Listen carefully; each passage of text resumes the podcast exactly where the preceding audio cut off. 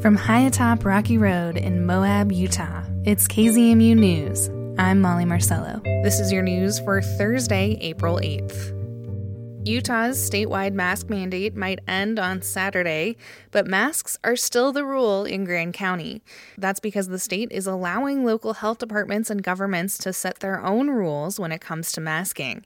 Grand County's current mask mandate would end only if statewide COVID 19 averages remain low and over 1.6 million first doses of vaccine are allocated to Utah.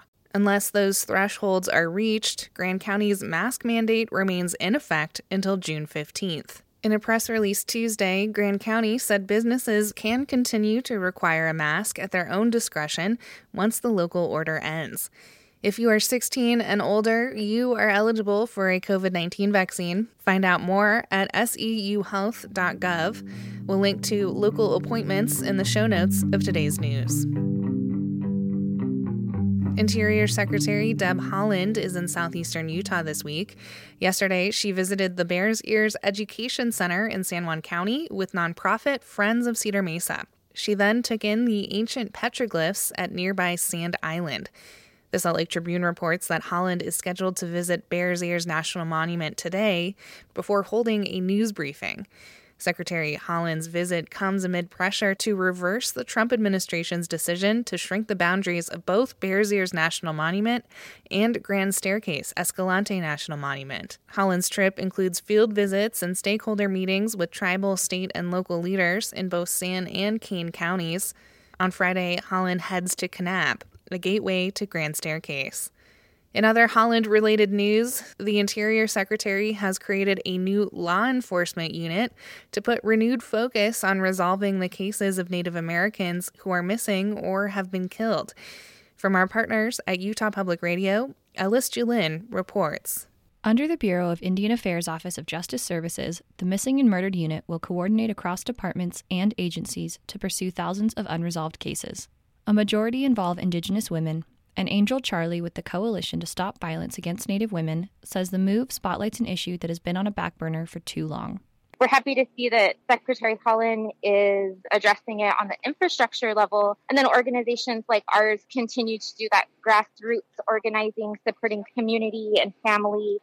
National crime databases currently list 1,500 American Indian and Alaska Natives as missing, and 2,700 murder and non negligent homicide cases involving Indigenous people. Haaland says most have gone unsolved due to a lack of resources. The unit will support existing efforts and add a unit chief responsible for stakeholder collaboration and policy development. It also funds new investigators, data analysts, and victim services coordinators. Charlie predicts the effort will be a major help to her organization. It's going to take a bunch of people working on different levels to continue to address the issue of murdered and missing Indigenous women. Charlie adds that in her view, President Joe Biden's move to name an American Indian as Interior Secretary is already paying dividends. This is why representation matters. Having Madam Secretary in this position really creates the system changes that a lot of folks have been advocating for a, a really long time. Haaland is a former U.S. representative from New Mexico and a member of the Laguna Pueblo tribe. She is the first Indigenous American to serve as a cabinet secretary. I'm Ellis Juhlin. That report comes from our partners at UPR. Forecasts for the Colorado River this spring and summer show an increasing likelihood of persistent worsening drought. From KUNC, Luke Runyon has more. Last year's dry weather sapped soils of their moisture, meaning the river that acts as the drinking water supply for 40 million people in the Southwest needed much above average snowfall this winter to make up the gap. That didn't happen. Cody Moser is a hydrologist with the Colorado Basin River Forecast Center. If you look at April 2020 through December, even the first three weeks of January, that was one of the driest periods in the last 40 years. So now the river's biggest reservoirs are projected to hit their lowest levels since they were filled. And water managers in Arizona, California, Nevada, and Mexico are bracing for the river's first ever official shortage declaration, likely coming early next year. I'm Luke Runyon. A recent national survey found that Asian Americans experienced more harassment than any other racial or ethnic group during the coronavirus pandemic. The Mountain West News Bureau's Robyn Vincent spoke with Asian Americans in our region about the rise in anti Asian racism.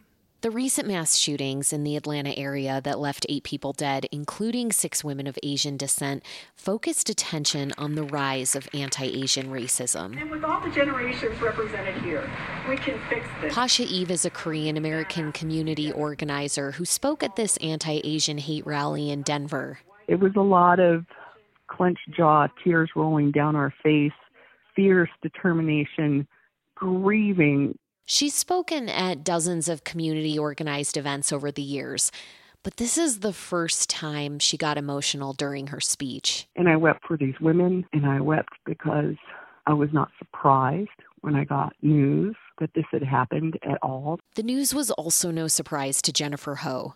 Ho studies race and ethnicity at University of Colorado Boulder and is the daughter of Chinese immigrants. I thought, yeah, this is what it means to live a life of precarity and vulnerability as an Asian American person. Authorities haven't ruled the Atlanta shootings a hate crime yet. The suspect blamed his sex addiction for his attack on three Asian American owned spas. Ho says a tendency to dehumanize Asian American women is inextricably linked to racism. It's happened since the first wave of Asian, in this case Chinese women, entered U.S. shores. It's the association of Asian women with sex because they were forced into sexual servitude. Ho draws a line to racist policies of the past enacted against Asian Americans. Take the Chinese Exclusion Act of 1882 that barred Chinese people from immigrating to the U.S and then the internment of Japanese Americans in incarceration camps across the West during World War II. That was acceptable to an American public because there had been almost a century of anti Asian propaganda leading up to it. That's Aura Newlin. Her great grandparents and other family members were imprisoned at one of those camps in Heart Mountain, Wyoming. Newlin studies sociology and anthropology at Wyoming's Northwest College. She says, fast forward to the COVID 19 pandemic today, in the words of our former president. The China virus, Kung flu, the Wuhan virus. After Trump first tweeted Chinese virus, the use of that hashtag and other anti Asian hashtags skyrocketed.